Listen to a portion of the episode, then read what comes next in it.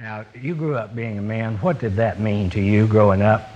If you loved, that meant you were going to what? Put a roof over somebody's head, clothes on somebody's back, and food where? On the table.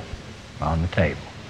And if you did that, if you did that, you were a loving man. Is that true, men? Is that true? If you did that, you, what, what else you want from me?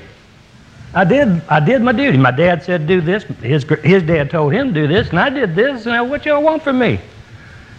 What you want? Intimacy or something? You want me to communicate? I'll communicate. Get me a beer while you're up. All right. there, that's, that's, that's Alabama high level communication right there. At least he asked for what he wanted.